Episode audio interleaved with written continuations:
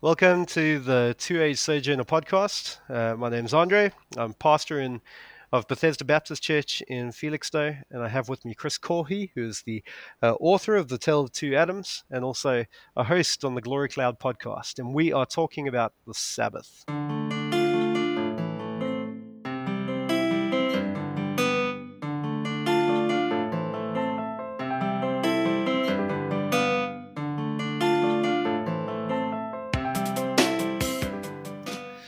Hey, Chris. Hey, Andre. Thanks for having me on. It's an absolute pleasure. It's an absolute pleasure. I went. I don't know whether to, to make the joke again that I made about cutting Mike out as the middleman, but I, am going to do that. It's it's slightly weird, but um, it, it's it's it, this is a new one for both Chris and I because Chris normally comes on with Mike, and they normally geek out about Klinean Klinean stuff, um, and uh, never before though have we ever cut Mike out as the middleman and just had a conversation between Chris and myself. So this is this is a momentous moment in uh, in the history of the Two Age Sojourner podcast. That's right. Yeah. um, I, I was uh, I, I really want to recommend to everyone uh, just you know straight at the beginning to go to the Glory Cloud podcast and listen to their episode on uh, I think it was in the the God Heaven and Armageddon series, wasn't it? Yes, episode 146, I believe. Episode 146. I mean, that was really just very, very interesting. Um, and uh, long-time listeners of this podcast will know that I have uh, been ridiculed by both Nick and Mike for my views on the Sabbath. And um, I thought that it would be the irony of ironies if I could find Klinean support for my view over against Mike's view. And I'm not sure I can do that, but Chris and I are here to have a conversation about it. Um, my, I've, uh, you know, long had certain um, issues with the kind of standard reform view uh, that I've encountered, where basically you observe the Lord's Day as a Sabbath, and you tr- you try and keep the regulations of the Sabbath on the Lord's day. So, you know, where people are trying not, they're not working, and they're trying not only not to work, but not to do anything really other than to pray and to rest and to read scriptures and do that kind of thing for the whole day. And I've had a couple of issues with that. Um, the first has been the understanding of the Ten Commandments as the moral law, pure and simple. Uh, that's been an issue which I'd like to talk about. The uh, as far as I understand it, it's it's at least got a context of the Mosaic covenant, which you have to bear in mind. Um, the second thing that's concerned me is the way the New Testament talks about the Sabbath. Just doesn't seem to reflect that very clearly, and sometimes seems to reflect the opposite of that. And the third thing that's bothered me about it is just trying to apply it when you're not living in a in a Christian theocracy um, is nigh impossible.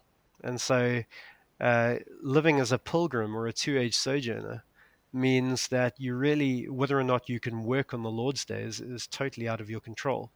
Um, so, it makes sense as a theocratic command, it makes no sense at all if you're a pilgrim.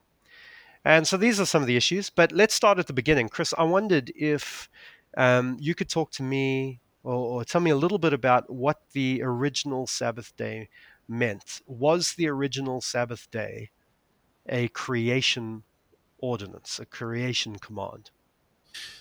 That's a, a, fascinating question because really the only person that we read about observing that first Sabbath day was God Himself.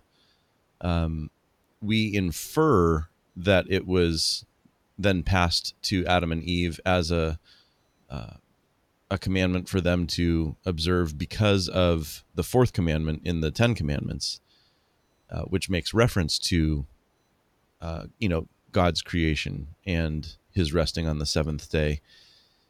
But we don't actually read about Adam and Eve having to do that. So uh, it's it's entirely possible that um, it was uh, God's to observe on the the original seventh day, and then it became um, something that human beings had to observe in the Mosaic covenant. I mean that that seems to me to be the most, um, certainly on the face of it, the most natural way of reading it. There is no Sabbath command um, mentioned anywhere until the law. I mean, it, what would be the problem of reading it that way? Why would that be a that if it's if it seems to be that's just you know taking the explicit the data explicitly or, or literally, for lack of a better way of putting it. Uh, what would be the problem of reading it that way? I mean, I think a, um, as we might call them, a truly reformed person um, might argue that then it that um, cuts it out of uh, being a, a creation ordinance that um, there's a one in seven pattern built into uh, creation the way that God wants us to live our lives. Um, now, you, you know, if you're not truly reformed as they view that, then that may not be a problem. But um, if if if it is that you know the, the creation pattern is in fact a creation ordinance that um, not only Christians but all the world are meant to be obeying, then um, I think it's fair to say it's one of the most disobeyed commands in the church today. I don't know how things are in the States, but in the UK, your average Christian does not bother with um, not shopping, you know, on a Sunday. Right. Or or bat an eyelid about having to go to work on a on a Sunday uh, unless they can help it. You know, obviously Christians know that they need to prioritize church, um, but I don't think many Christians outside of Reformed circles uh, think about needing to prioritize the Sabbath or needing to prioritize the Lord's Day. It's more about prioritizing church. And so there are Puritans all over those islands that are just spinning in their graves right now. I know it.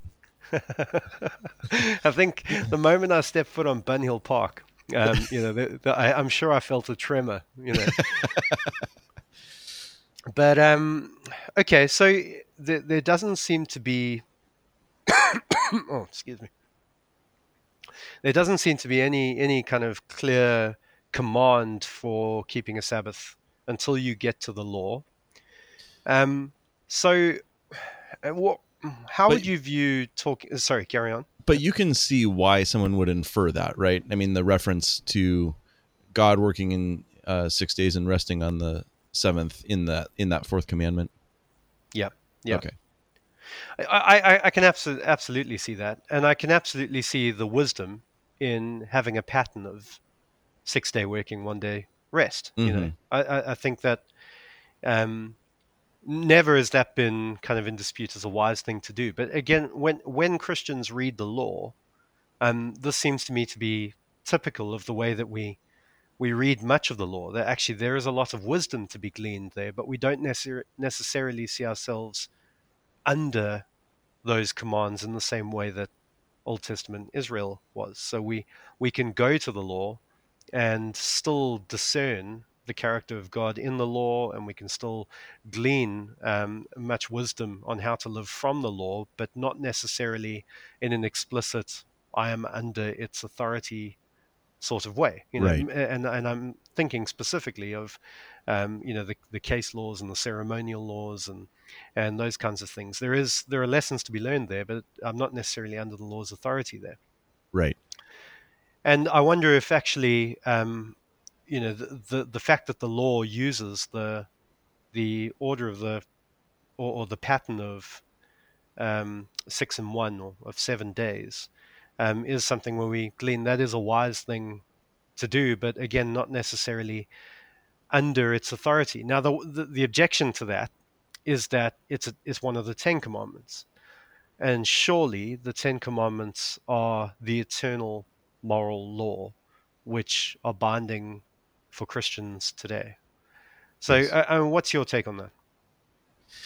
Um, I think you've hit on something very important. Um, uh, unfortunately, I think we are um, up against uh, you know 500 years of Protestant tradition plus um, you know even prior to Protestants I, I think um, the church was thinking about um, the law in basically these these kinds of categories. But um, I, I think you're right that there is a difference between God's moral law, which was written on our hearts at creation as uh, a result of being made in His image, uh, and the Ten Commandments. Right. Yeah. Yeah. And, and so, what exactly would you describe that difference as? So there are positive laws in the Ten Commandments that um, are not uh, violations of of God's character, and I really think that the the fourth commandment, as it's given to Israel, is one of those. Now, um, we could perhaps say that the the kernel inside of that husk of the fourth commandment is the worship of God, and that would probably be moral law that we are obligated to worship God. Um, but go ahead. No, no, I, th- I think that's right. But but the moment you start talking about, um, you know, kernel and husk, or you know, you're already implying that there's there's a kind of a, you have to strip the eternal moral law, um, or, or strip back the Mosaic covenant language to find something there that is applicable for Christians. Exactly, exactly.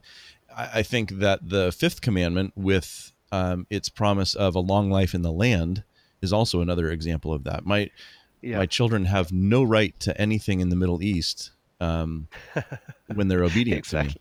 Yeah, I mean that's exactly right. Yeah. So uh, and and the funny thing is though that I'm I'm not aware that any truly reformed folk would be saying that um, which means that they are automatically making that correction. Right. Exactly. But when it comes to the Sabbath, there's a reluctance to do what they do instinctively for the fifth commandment. Well, they're already instinctively making a change on the fourth commandment as well by not worshiping on Saturday. Well, that's true. Yes, that's true. Um, and if there was a, a straightforward the the Lord's Day is the Sabbath, pure and simple, and we'll we'll come back to talk about that.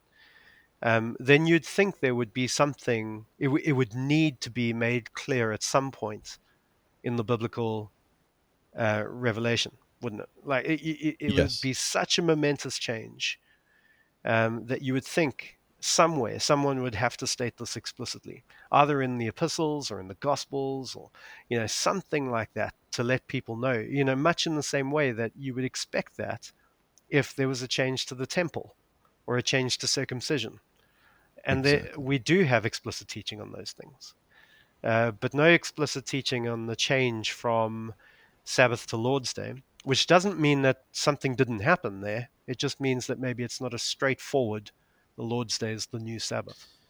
Yes, and I I think that this is the most obvious monkey wrench in the gears of equating the Ten Commandments and the moral law. Right. So. Yeah. Th- okay. So.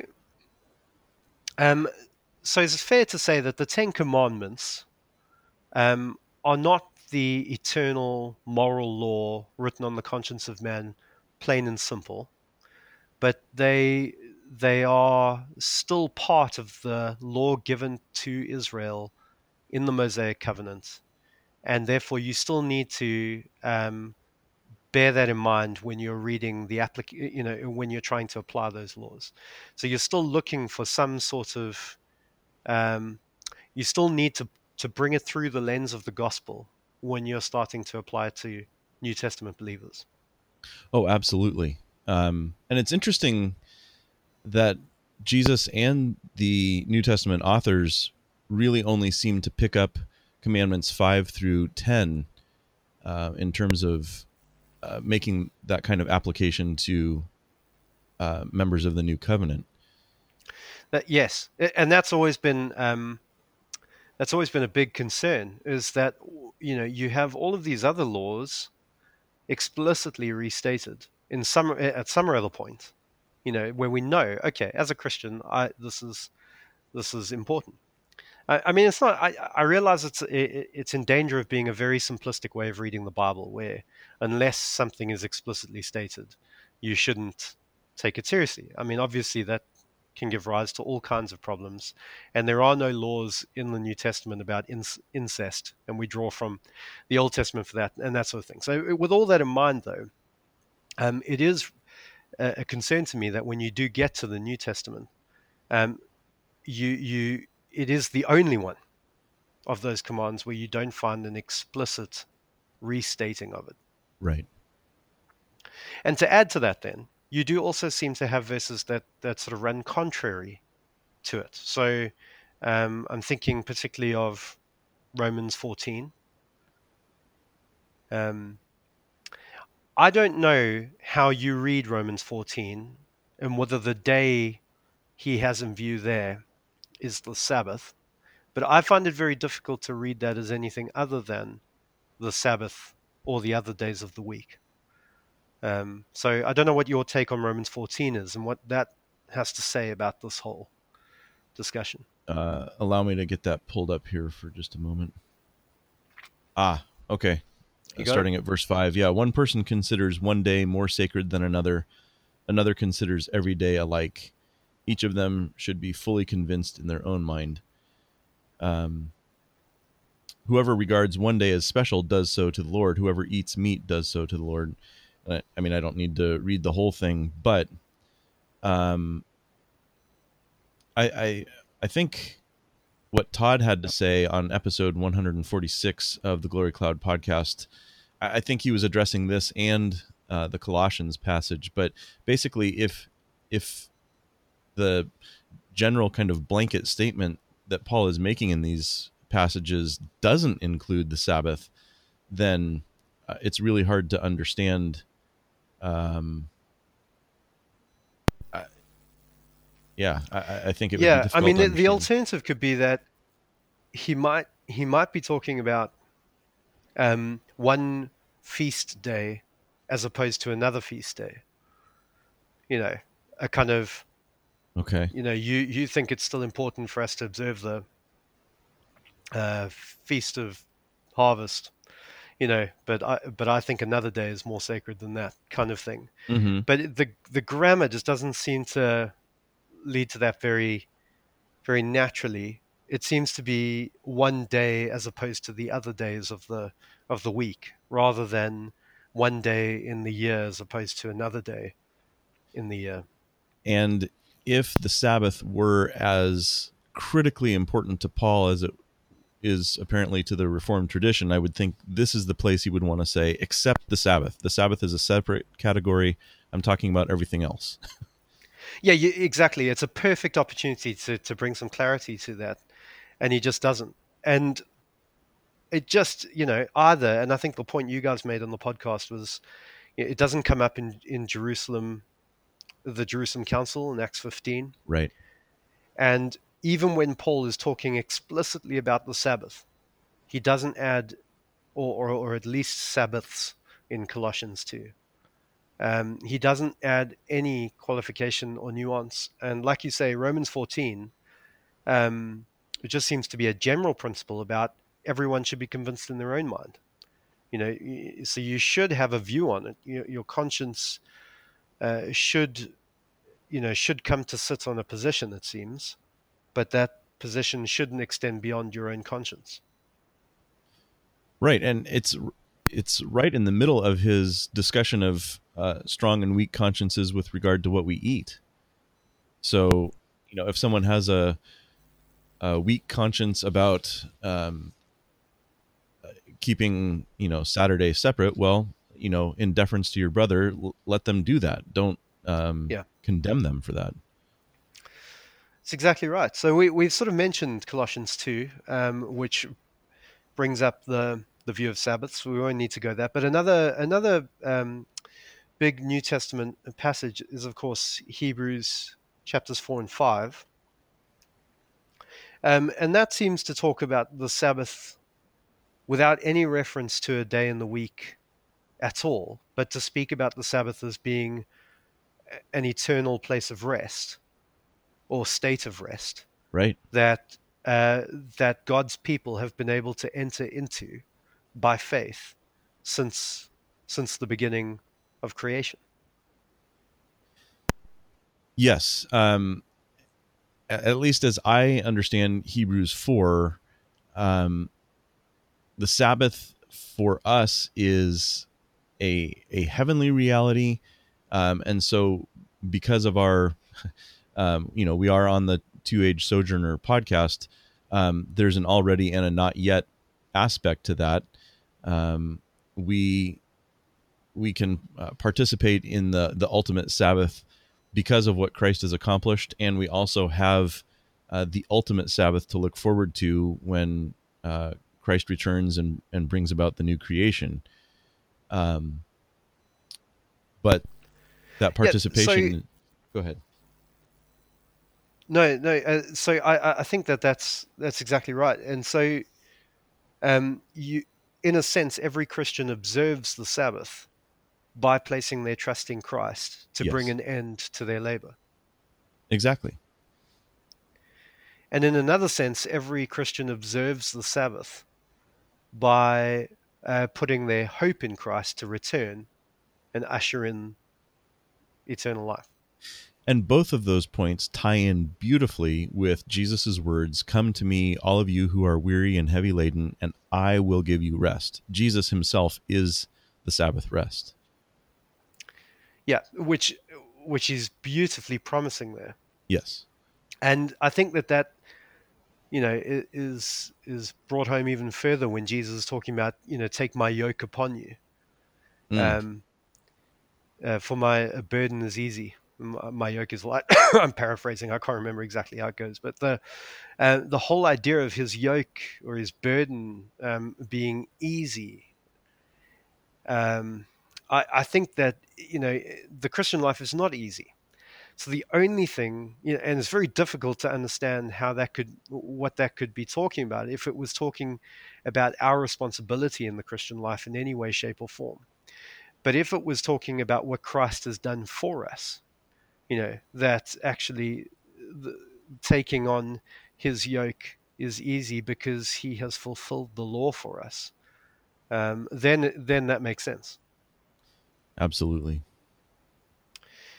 um, so the the one sort of comeback on this though is that uh, it talks about there remaining a Sabbath ordinance um, towards the end of chapter four, I think it's 4 verse 9. No, it can't be that.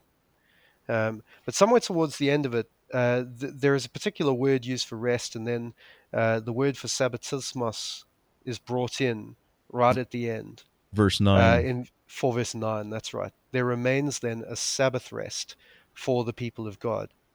And um, many take that to be a reference to. So we have this rest that has been won for us in Christ but there remains a kind of Sabbath rest ordinance for us now. But I don't see that exegetically at all. Um, it seems to, to hinge rather a lot on on the wordplay. I agree, and to take it as um, a, a, strict fourth commandment kind of thing there in Hebrews four nine, I think would be to do a U turn and go back to um, a uh, not semi eschatological, but non eschatological, I mean, pre Christ um, situation in redemptive history.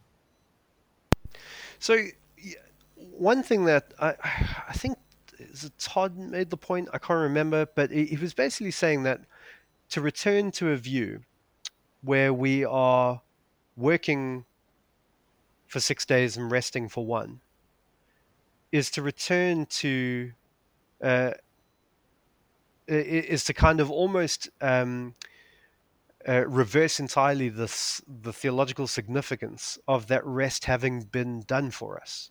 Absolutely. So the whole business of laboring to enter into rest is now complete and fulfilled in Christ. And so to set up a pattern of still continuing to labor to enter into rest sort of reverses that or undoes that.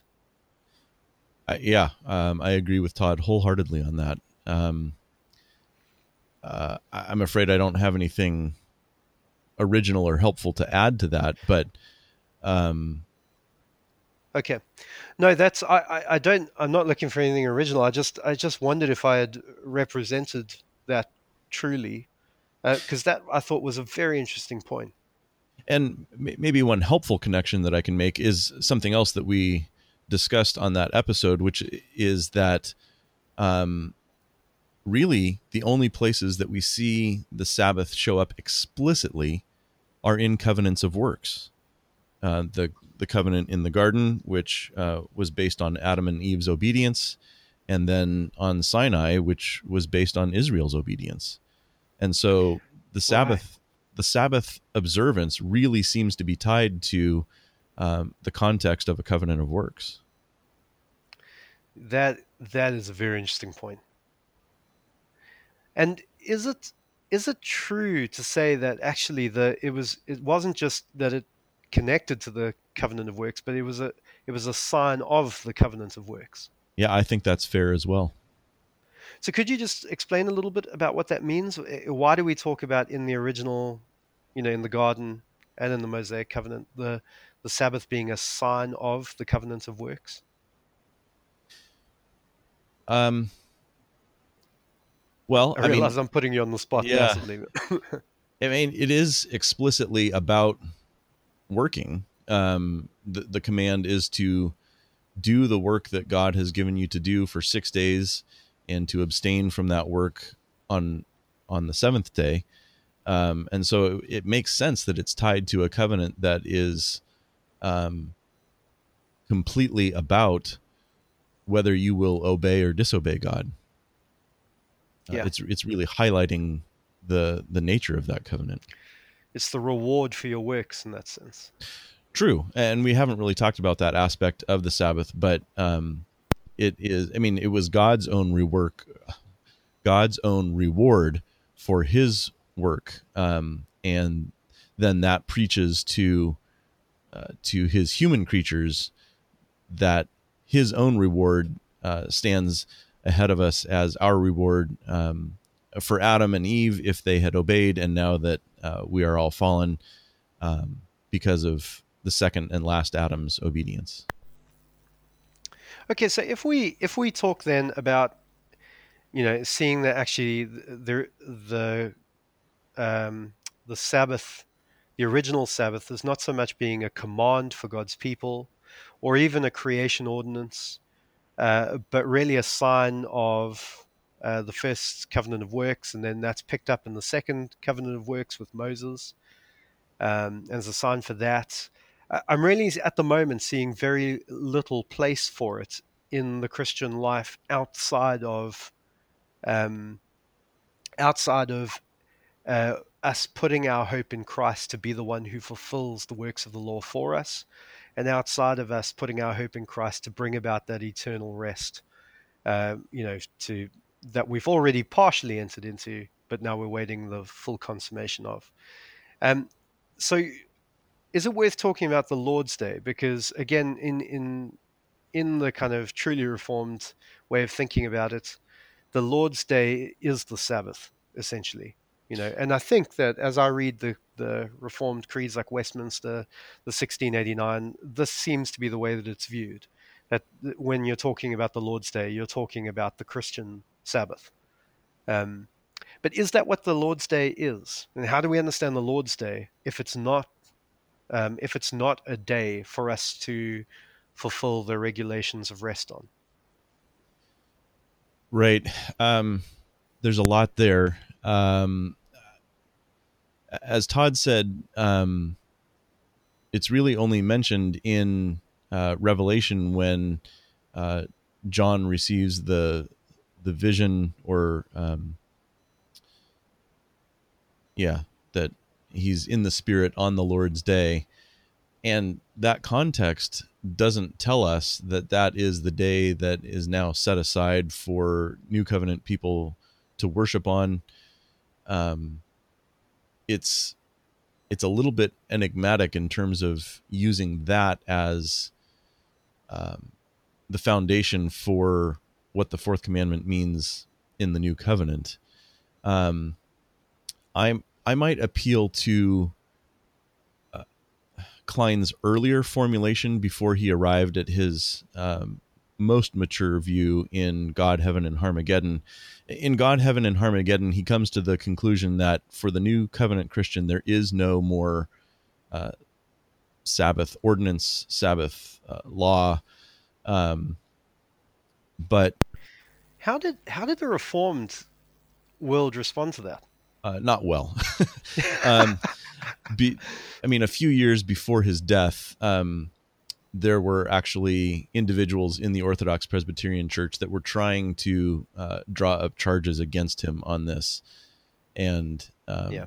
he didn't have much time for entertaining that, and nothing ever came of it. But um, I can't think of anyone who would call themselves truly reform, truly reformed who um, approves of where Kline ended up. Wow, isn't it? Uh, it's a. I don't know. I find it a little bit ironic that uh, Christians will be disciplining other Christians for a view on on the Sabbath when the only explicit teaching we have on it is that of Romans 14, which is that each person should make up their own mind about it. But um, you know, not not to mention the whole you know Book of Hebrews thing where the Sabbath is portrayed so beautifully, and so you know it's mm. such an encouraging, hopeful thing which is meant to be keeping Christians firmly away from going back to Jewish custom and tradition and covenant. And then the way that the Reformed world, uh, Reformed theology, you know, at least, at least sort of at the time of the of the the creeds and confessions and things, the way it just kind of missed this for me is is is sort of out of character. Um, but when I re- what I've begun to realize is that within the reformed world there is something quite uh, quite frighteningly legalistic, actually, and it's not just about this view, but some within the reformed circles, you know, I'm thinking particularly of kind of like a Mark Jones. Mm. You know, the way they talk about justification and the way they talk about works and faith, it just seems to be very out of character um, from those kind of essential core principles uh, the five solas and things, it doesn't naturally lead you that way at all. But anyway, I guess I guess nobody has a monopoly on truth, and we've got to keep ironing these things out. So, Chris, to, to, to, to begin to wrap it up, then, I mean, what does the Lord's Day mean for you? Um, so I still find uh, I think I can work in Kline's earlier formulation here. I, I, still find the way he talked about it when I had him as a, a student of his um, to be helpful for how I understand uh, how I live this out in my Christian life. He said that um, there were three covenantal observations to make about the Sabbath. One was that it was creational, and he may have. Um, changed his mind on that by the time of God, Heaven, and Har Magedon. But at least when I had him, he saw it as there was a creational pattern of one and seven. Two, that it was covenantal, and so that means that the the Sabbath sign is restricted only to God's people. We can't go imposing it on people who are outside of um, redemptive covenant with God. And so, so that just to, to butt in there, that means he's already the way he's talking about Sabbath as creational is different to people today talking about the Sabbath as a creation ordinance, because they're imposing it on everyone, not just covenant people. Which means he's he, whatever is going on in creation is slightly distinct to whatever is being commanded in Kline's view. Is that fair? Yes. Um, so there's a telescoping going on in, in these observations. And so you're right. His second one has narrowed it down from how broad creational was. And then the third one is going to narrow it down even more because not only is it covenantal, but it, it is necessarily theocratic. And I think that's why he ended up uh, in God, Heaven, and Har Magedon identifying it with uh, covenants of works. But uh, when I had him as a student, he would say that this theocratic observation tells us that the Sabbath um, is really about heaven. And when are we when are we entering into heaven except as the gathered people of God? And so if you want to observe the Sabbath you go to the worship service that your your church uh, observes. And when right. you when you're in worship you are observing the Sabbath Now, I, I mean, I like that as an endpoint because uh, the danger is if you're saying, you know, uh, the my personal faith in Christ um, is the fulfillment of the Sabbath. Uh, it, it, it lacks any of the kind of corporate nature of Christianity, where Right. it's not just me and God, but us together as God's people and Him. You know, and there's no one anothering, and there's no encouraging each other to to continue and to continue to meet together. And so I think that really ties in that kind of message of Hebrews, but also the whole nature of of the Christian life described in the New Testament. That actually, what better way to remember the Sabbath than when we gather together? Um, and what better way to observe the Sabbath than putting our hope in Him together? amen And doesn't the doesn't the Lord's Supper tie in beautifully with that as Mm, well? Absolutely i mean when are we more involved in the life of heaven than in you know as we're partaking of the supper So it's it's this just this beautiful Christ has done it, and yet we're still waiting for it to be finally and completely and totally done for us. And yeah, you got both of that those elements there. Um, so I think I think that's a a, a a sort of a very reasonable place to land. Um, you know, I, I still think, of course, there's the wisdom of not working twenty four seven every every day. right Um, but that is a a wisdom thing that could be stripped away from Christians in a non-theocracy. You know, I think fortunately the UK still carries something of that pattern, um, but the UK is not a theocracy, and so um, it shouldn't shock us or surprise us when the world doesn't want to follow a six a six days work, one day rest pattern. Um, and nor should we feel like we're sinning if we can't do that because our bosses won't allow us to do that. right Um, it just it just simply wouldn't work for a good proportion of, of my church. They just wouldn't be able to do it because they work shifts. Um, there's no control over that. Most, you know, a, a, huge por- a part of the economy of our town is built around the shift work that goes on at the at the docks, and it's just impossible to imagine how they would ever say to their bosses, "I'm not doing that." It, you know, it just wouldn't. They would just lose their jobs. Right. I mean, I think of um, Israel in captivity in Jeremiah 29 when God uh, tells them to live at peace with um, the the Babylonians that they find themselves among, uh, to look out for the good of the city. Um, Yeah. It seems like they couldn't really have observed the Sabbath strictly in that context. And then when you think about um, the modern world, there are just um, situations that that would not allow for. I mean, i if the truly reformed were right, then we wouldn't want, say, um, someone working at a nuclear power plant to be converted. We need people to keep an eye on that. Um, yeah, you know, the fire brigade, emergency room doctors, things like that. It's exactly, exactly right. Yeah, yeah.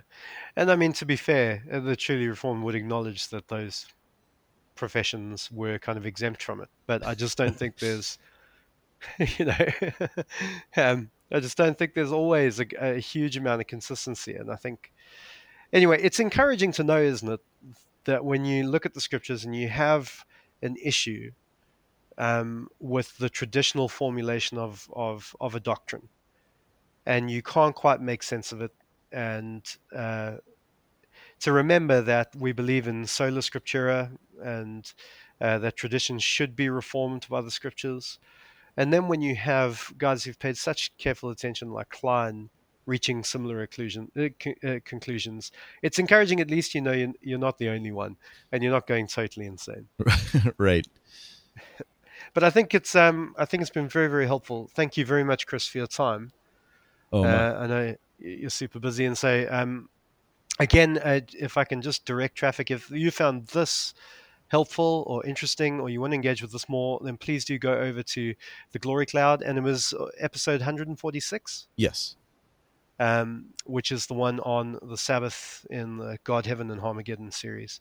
And um, it, it's a great podcast. If you haven't checked it out, please do that. Um, if you're like me and you can't, you're too lazy to read Kline yourself, but you want to glean it from others, then that's the perfect place to go. And um, uh, it's uh, it's definitely going to be worth your while to think about this. And so, you know, who knows, Chris? Maybe next time we're online with Mike, you can help me mock him a little bit. Always glad to help Good. others. yeah, there we go. There we go. Good. Okay. Thanks very much. We'll tune out here.